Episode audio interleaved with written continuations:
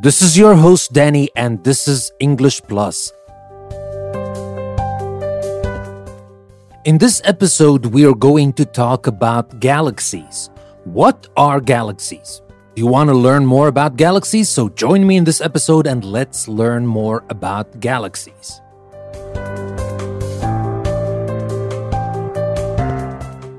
You look at a map to find out where you are. A map can tell you what city you are in and what street you are on. But do you know where you are in the universe? For hundreds of years, astronomers, scientists who study things in space, have been trying to figure out where our solar system is in the universe. They have learned that our sun is part of a huge group of stars called a galaxy. Our galaxy is called the Milky Way.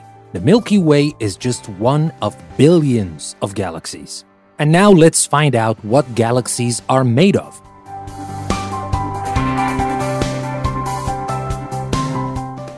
A galaxy is made up of millions or billions of stars. Big clouds of gas and dust swirl in space between the stars. Astronomers believe that most galaxies have an enormous black hole in their centers. A black hole is an object with lots of matter packed into it. A black hole has a powerful pull of gravity. Gravity is the force that holds you to the ground and pulls a ball back down after you throw it up in the air. The gravity of a black hole is so strong that it sucks in and crushes anything that comes near. Not even light can escape from a black hole. And now let's talk about what galaxies look like.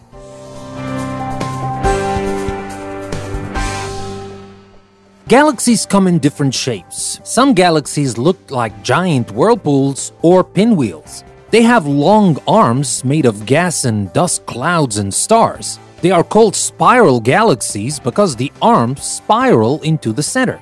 The Milky Way is a spiral galaxy. The stars and clouds of gas and dust in a spiral galaxy move slowly in a circle. They orbit or go around the center of the galaxy. New stars form in the clouds of a spiral galaxy. Some galaxies are oval or round in shape. They are called elliptical galaxies. Elliptical galaxies tend to have older stars. Few new stars form in elliptical galaxies. Some galaxies do not have any particular shape. They are called irregular galaxies. When galaxies come close to each other, their shape can change. Sometimes galaxies collide with one another. Irregular galaxies may be galaxies whose original shapes were distorted by collisions. And now for the question how do we learn about galaxies?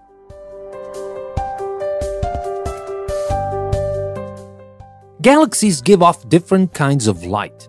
Astronomers study the light to learn about the galaxies. Galaxies give off rays of light our eyes can see. They also give off radio waves. Galaxies give off heat or infrared rays too. They also give off X rays and gamma rays. Even though our eyes can't see them, radio waves, infrared rays, X rays, and gamma rays are all types of light. Astronomers have instruments that can detect each of these types. The different types of light provide clues about what galaxies are made of and how they form. Astronomers figure out how far away a galaxy is by studying the light that comes from it.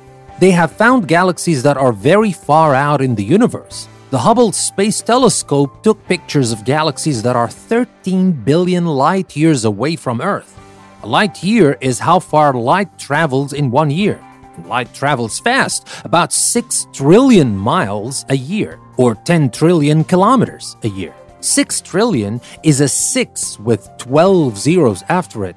These most distant galaxies are so far away that it took their light 13 billion years to reach Earth. Astronomers looking through powerful telescopes have also found that galaxies clump together. They form big groups called clusters. The clusters also tend to be clumped. They form even bigger groups called superclusters. Our Milky Way is part of a cluster of about 30 galaxies called the Local Group.